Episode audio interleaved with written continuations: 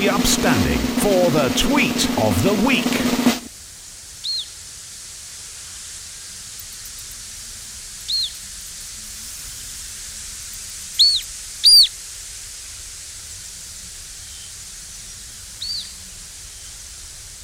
The tweet of the week this week is Hen Harrier, which is the jewel in the crown of Isle of Man uh, birds. Hen Harriers are horribly persecuted both in Ireland and uh, in, in England, predominantly by gamekeepers on grouse moors, and they're having a very rough time of it.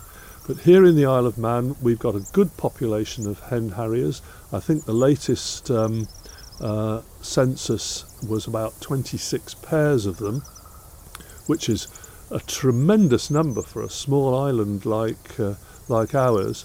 They like our uplands. They like the way our uplands are farmed, and uh, they're, they're a relatively common bird over here. They're a bit like ghosts. The males are grey, and they sort of drift along over the countryside just not not very high. They don't hover. They don't go high like buzzards. They just drift along, and suddenly they'll see something below them, drop down on it, and pounce on it. So um, uh, they're, they're quite easy to see. The females are brown with banded tails, and have white rumps. And very often the white rump is the first thing that you notice. You see this white rump, and then you zoom in on the hen harrier.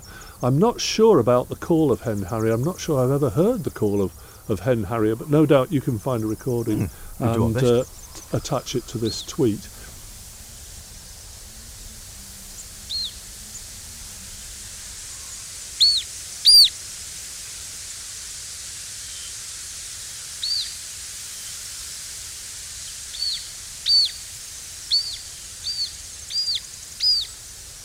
Uh, they're a great bird to go out and see.